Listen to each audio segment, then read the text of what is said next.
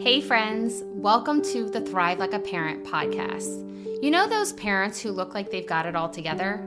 Yep, that's not me. I'm Doctor Brooke Weinstein, mom, widow, and neuroscience expert on all things sensory and emotional regulation. Yep, that's right. I'm here to get down and dirty on the truth behind parenting, education, burnout, neuroscience, widowhood, and the shit show we call life.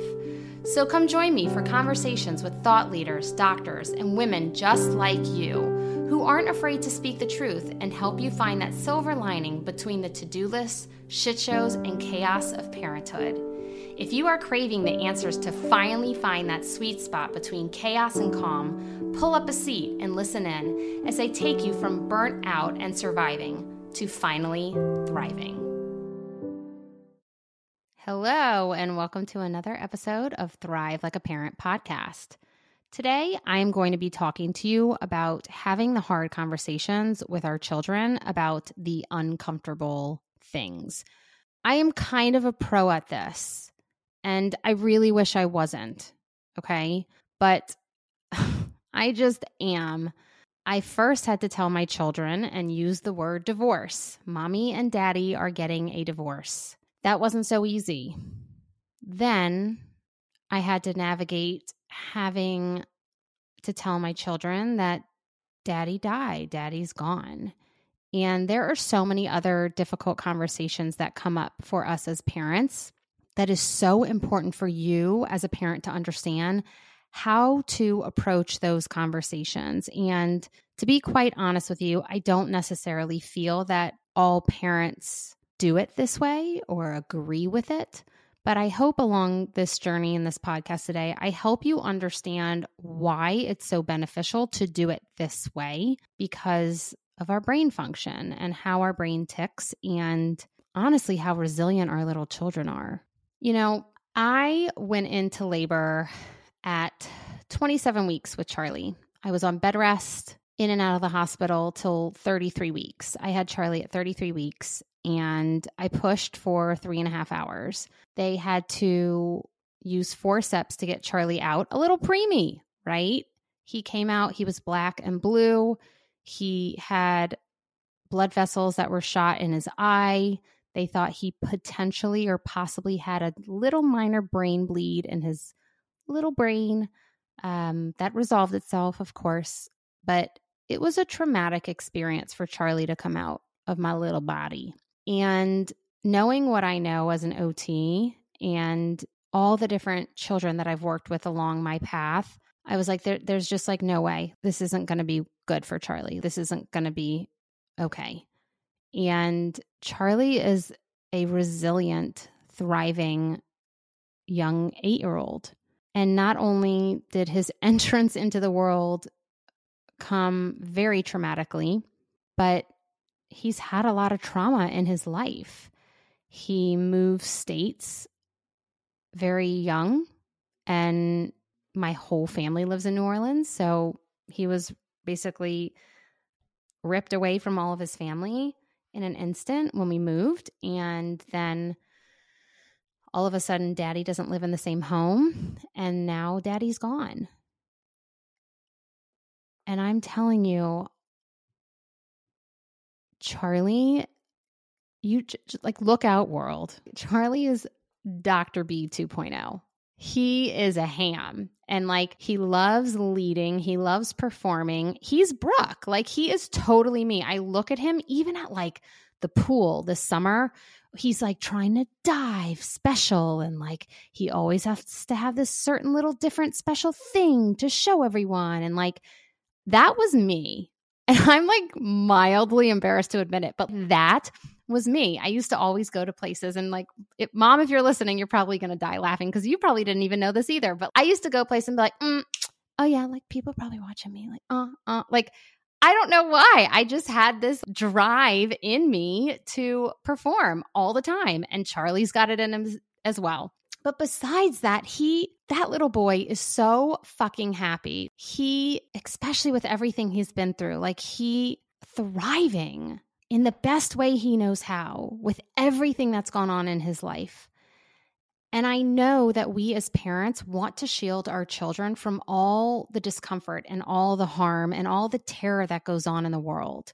And so we try to have the hard conversations with our partners or our parents or whoever it, whoever it is, right? Like out of the ears of our children. We try not to say the hard things, or we don't want them to hear the ickiness of life, but they can handle it. They can handle it. And I don't think that we give their little brains enough credit for all the resiliency and all the unimaginable strength that they have as little humans. It's my biggest belief that our brain needs time to heal. And if you've listened to any of my podcasts and you've heard my theory on the power of threes, right? Three days, three minutes, three hours, three weeks, three years, right? I'm in year two.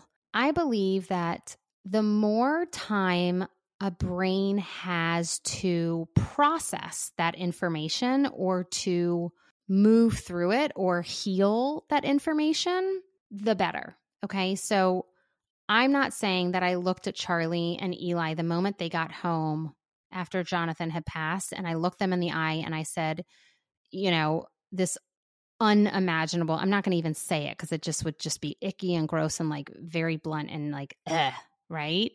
But I did say the pertinent information. And just like I said, the pertinent information that day, I'm not kidding you. The day that I looked the, the boys in the eye and I used the word divorce, I was hysterically crying. Like I couldn't believe I was actually saying that word come out of my mouth. As my, I'm already getting choked up now. But I knew that word needed to be said. And as soon as I said that word, they were able to start processing what that meant. Charlie and I even today talk about, was mommy and daddy divorced when daddy died? No, but you were getting a divorce. Yep. Charlie understands it because I've answered the questions he has. So the most important thing to note about any type of conversation you need to have with your children like this is it needs to be calm. It needs to be kind. It needs to be loving. It needs to be patient. And there needs to be zero rush. Don't have the conversation until you're ready. Yeah. When Jonathan first died, I I called everyone and talked to everyone. I talked to my mentor. I talked to my aunt, who's a clinical psychologist. Like I, I got tons of feedback of like how to tell the kids and what to say and what to do. And it needs to be black and white. And while I'm not shaming any of you who are spiritual, you get to decide that part for you. You get to decide how much you share on a spiritual or religious level when explaining the death of a parent or a loved one or a grandparent or even a, a, a dog or a rabbit or a fish. Like you get to decide. But what I do know is that I needed it to be concrete. I didn't want them to think that there was any possibility or confusion that Jonathan was coming back. And so I used very blunt words of daddy's heart stopped, daddy died.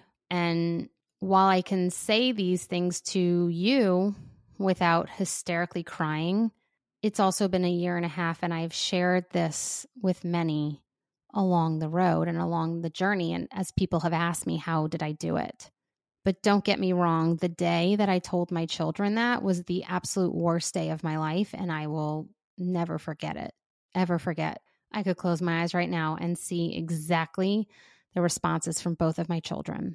And they knew, like Eli was four. He knew.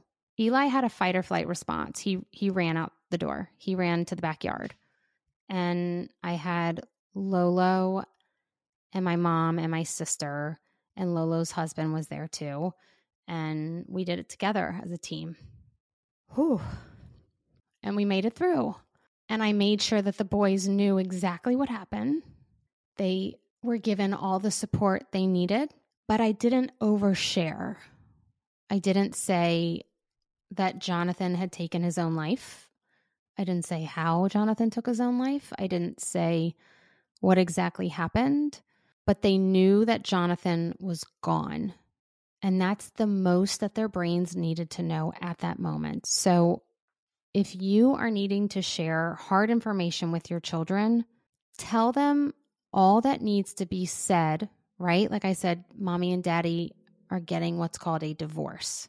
And then I waited for them to ask questions based on my information.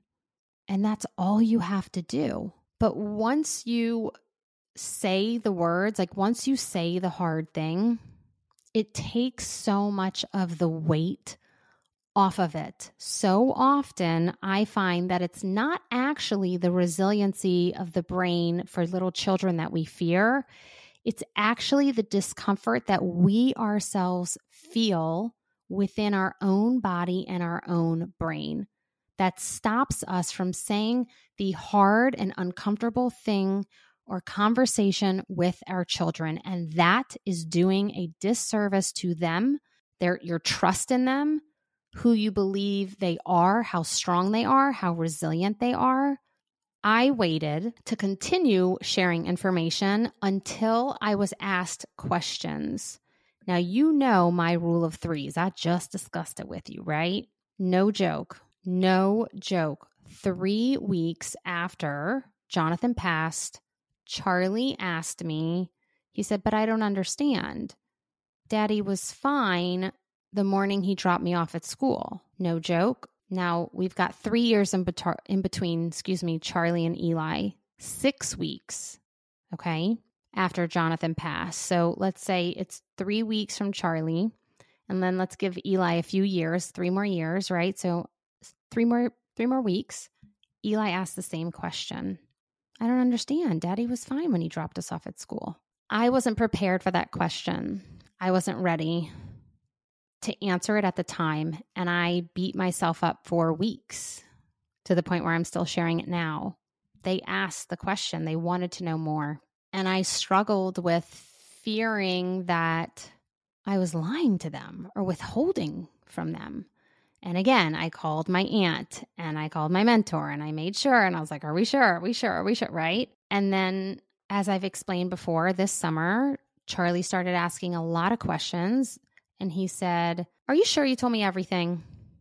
And I would always ask more questions, right? So if you are ever in this situation and your children are asking you questions about a divorce, like, "Well, what is, what does it mean? Like, are, are you and Daddy going to ever live in the same home again? Are you and Mommy going to share a room anymore? Are we going to go on vacations together?" Like, share, like, talk to them. It's okay to answer the hard questions. I know they may be painful for you to answer. The most important thing that your children need to know is what will happen to them, right? It's the control for them of knowing their stability, right? Structure, stability, control. Say it till I'm blue in the face. They need to know they're safe. So when it happened, Charlie, of course, asked questions. "Well, what would happen to me if, if you died?" And so I explained exactly what would happen. And we talked about it, and he asked if he could bring his own bed and all the different things. And now Charlie knows exactly what will happen, and he feels in control of his surroundings. There's no questioning of what will my life look like or what's going to happen, because if he doesn't know, that will produce fear, or that will then create stories within our own children's brain. And that's the fear for them, right? Of the story that they're creating or building in their brain. And when Charlie asked me, you know, "Are you sure you told me everything?" I said, "Well, do you think I've told you everything?" And he'd say no. And then he would ask me questions. And I waited to make sure that it was time. And he not only asked me, he asked Jonathan's best friend in New Orleans. He asked a few people, like, "Do you know what happened to my dad?" And so we all just kept talking about it and making sure we were discussing, communicating together. Like, is this the right time? Or is it, are we ready? Like, is this, is he asking enough questions? And the answer was yes. And so when I did ask Charlie, "Well, what do you think happened to Daddy?" He said, "I think he had a heart attack." And that's not what happened. As I said just a minute ago, he was creating a story in his head, a narrative of what possibly happened. Now, throughout this past year, I wasn't feeling well, and they had those like mobile I Vs, and, you know, solo mom over here, business, doing all the different things. I get run down sometimes. I like to do that every now and then. So I got a mobile I V, but I could tell Charlie's fear of knowing that I got really sick the night before and now there's someone here from, you know, like a quote doctor's office shoving a needle up my arm. Like, what is all this stuff? And Lolo was here too.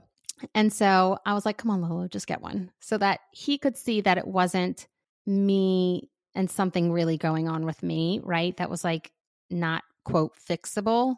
And he could see that it was just health related to increase or boost my health, right? So our children, without those tangible conversations, will begin to create more stories in their head. And now that Charlie knows, he is able to process so much more. He's able to ask more questions. He's able to share his emotions and feelings. And I knew what would come after him knowing was so much more fear on my end, right? Fear that now he knows, that he thinks that's okay, right? Or fear that all, let's go back to the divorce, like that all relationships end in divorce, or that that's, you know, what happens in marriage. Like, there's so much fear of our own as a parent that we, again, stop ourselves from saying the hard things. But with me telling Charlie, I looked him in the eye and I said, Mommy will always tell you the truth. No matter what questions you have, I will always tell you the truth. And I have to say, there was some emotion in that for him. He he felt like I had somehow lied to him. And I explained that the brain being sick, that's what I explained. I said, Daddy's brain was sick, right? That was not me lying. And so we've discussed that a lot. But it just goes to show, the fact that he said that means that he wanted to know the truth. And I have spoken with others who fear sharing that your marriage is struggling, or fear sharing what's really going on in the dynamic of your home, or why we don't see X Y Z anymore, right? Or like whatever's going on. Yeah, like I don't know why we don't see Grandpa anymore. We just, you know, and then move on. It's okay to tell them.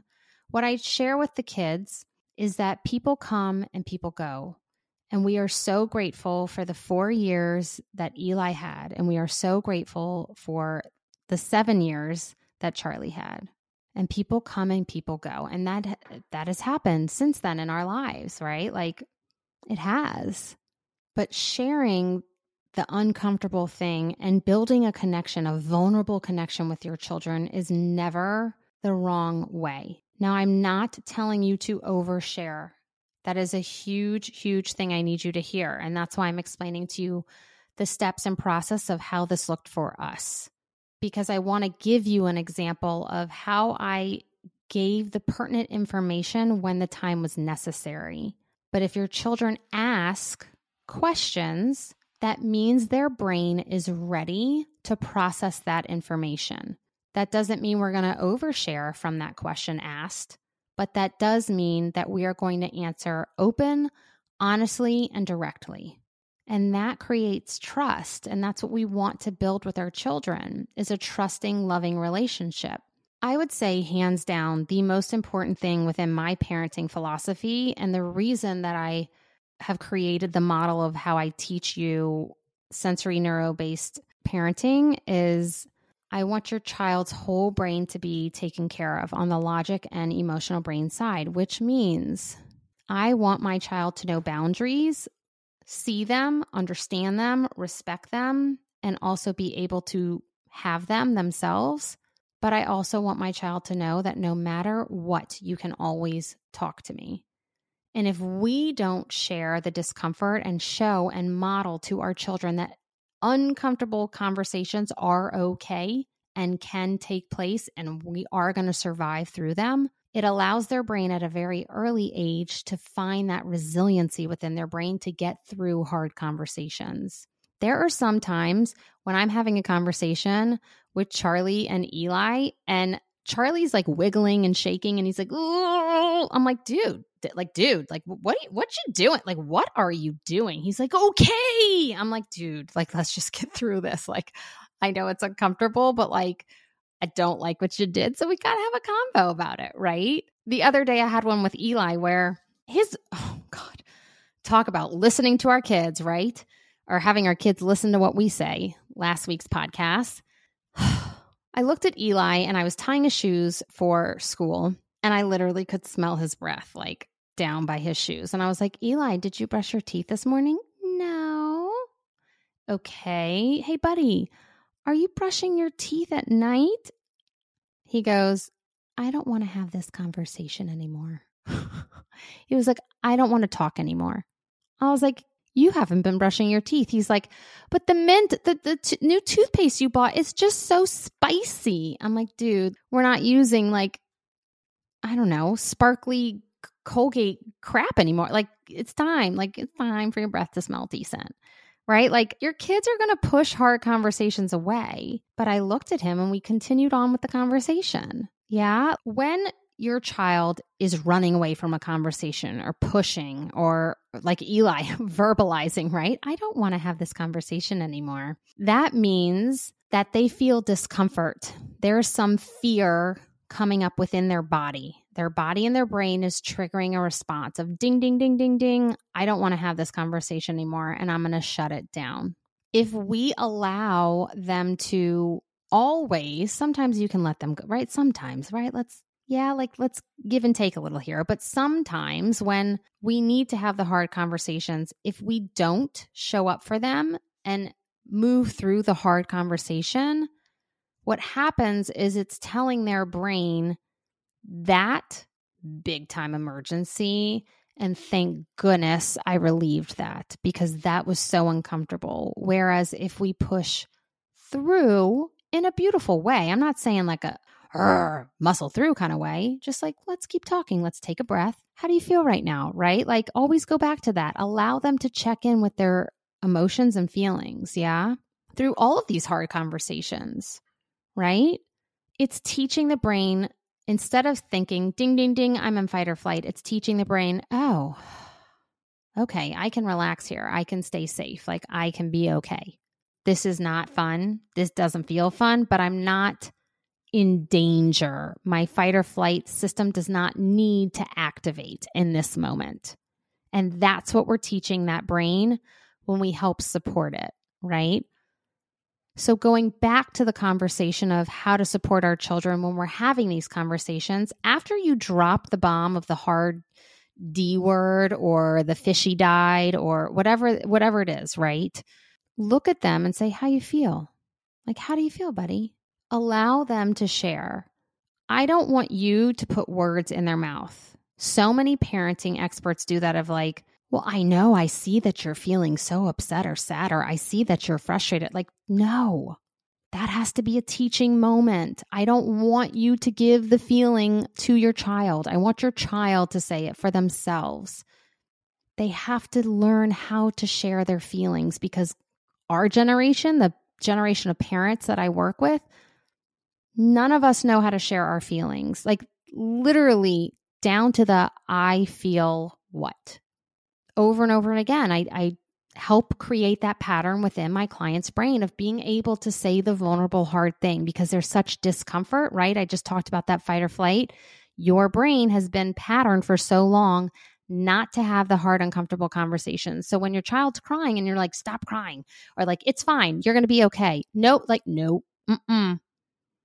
Like not once in any of this conversation, when I'm sharing with you about how I talked about the word divorce or talked about the word death, like I didn't look at my children and say, yep, like it's going to be okay. You are going to be okay. Like, no, mm-mm. I gave them the autonomy to say, how do you feel, buddy? Even the three and six weeks after Jonathan passed, and they both said to me at different times, at different weeks, but I don't understand. Daddy was fine when he dropped us off at school.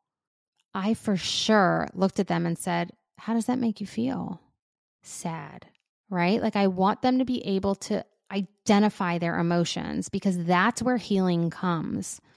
And when you have these conversations, allow them to share their emotions and feelings, answer any questions they have, as simply and bluntly as possible, not oversharing, and then remind them how much you love them, how safe they are, and how you will always be there for them, right? To answer any questions or to talk to them. If you have any converse, like if you have any questions or conversations you want to have, mommy will always listen. I love you so much. And then nine times out of ten, that evening, I will round out that conversation and say, how did that conversation feel for you today? Felt really bad. Thank you so much for sharing. I want you to replace, it's okay, it's going to be okay, with thank you so much for sharing. Like, I don't care if your your kid's frustrated that they hate you because you're not buying them the candy bar at the grocery store. I hate you. Thank you so much for sharing. No joke. Just get in the pattern. Just get in the rhythm. Just do it.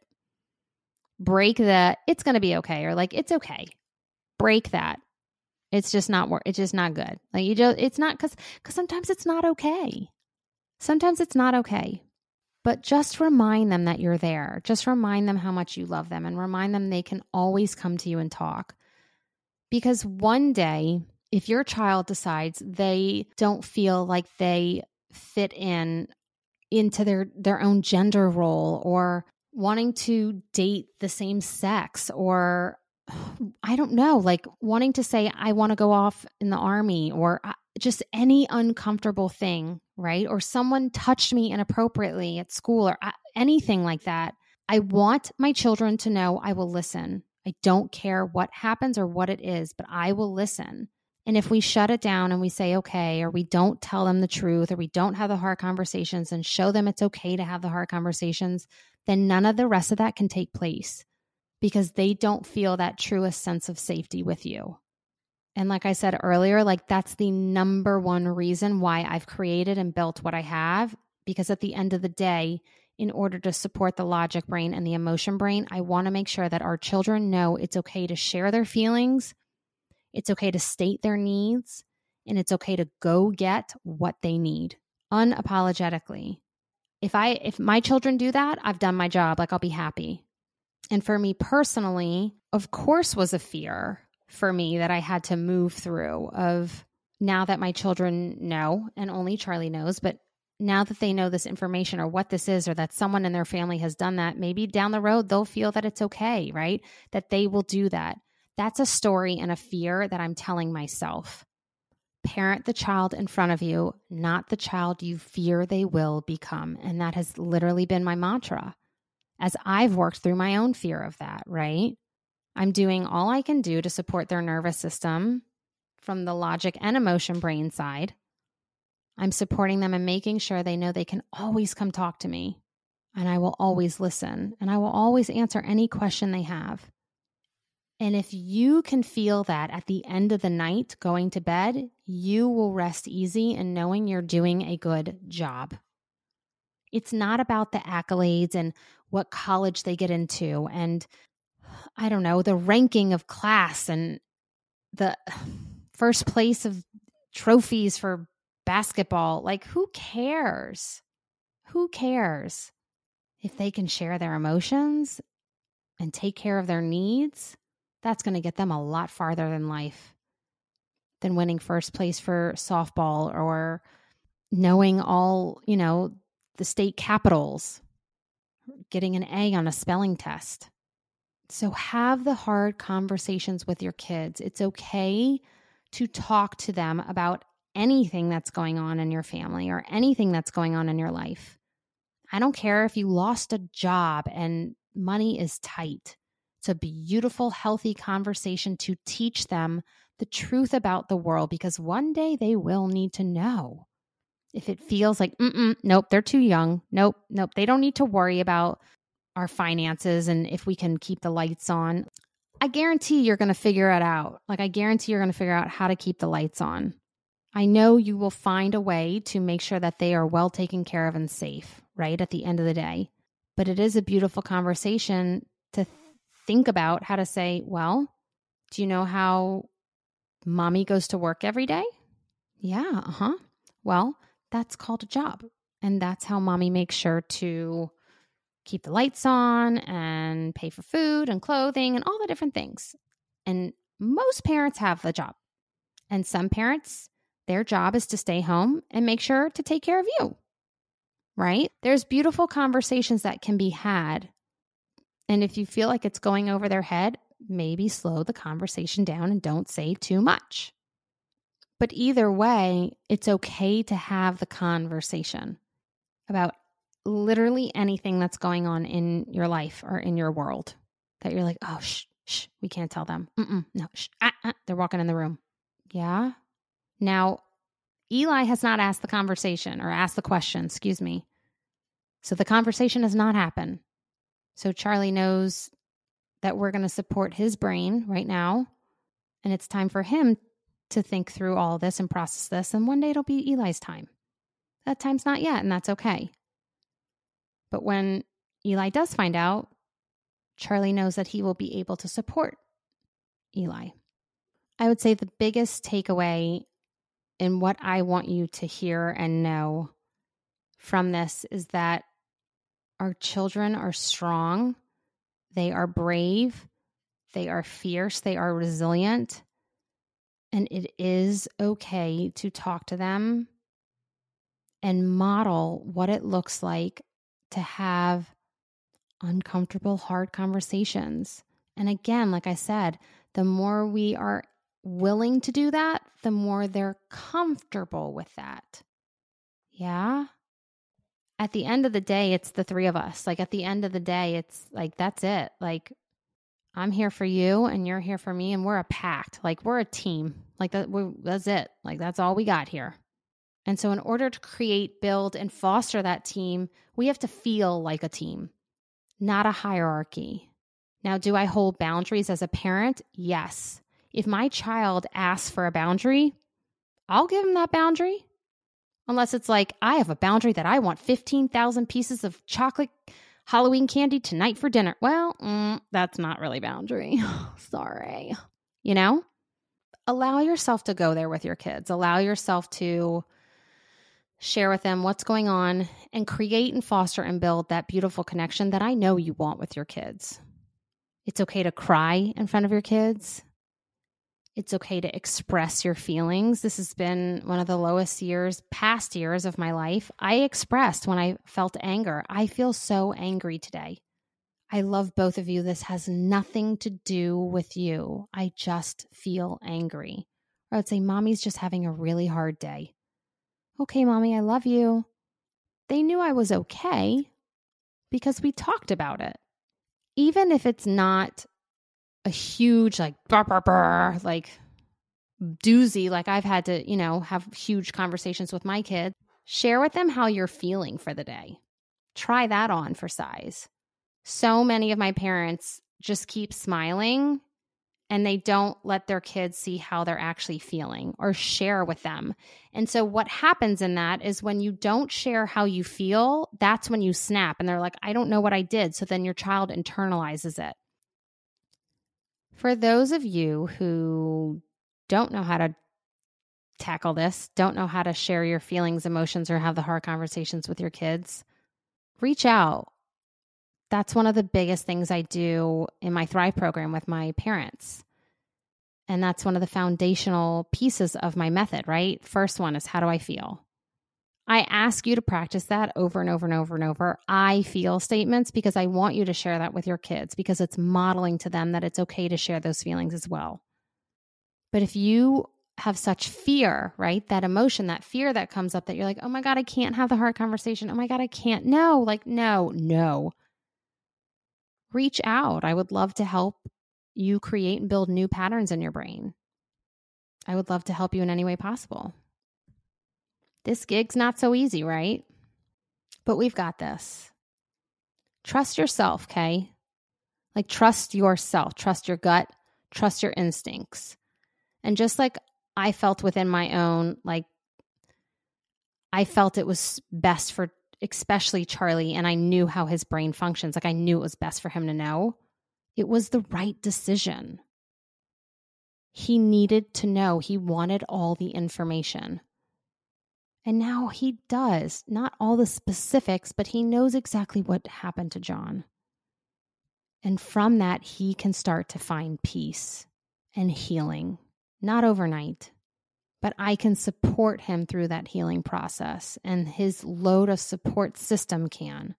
and everyone knows that he knows, his whole support system, so that if he asks questions, it's okay for them to talk about it. And he feels now included, like he can really understand what was going on. And it's not such a big, deep, dark secret. So share with your kids and allow them to grow into the most resilient humans we could ever possibly imagine, because this world needs it. Things aren't going so well. Like our, our world needs some really strong, badass kids to come into adulthood. They do. Like we do. We need it. It's not an option anymore. Go get him, Slugger. Well, that about wraps it up for today. So until next time, X O X O, Doctor B.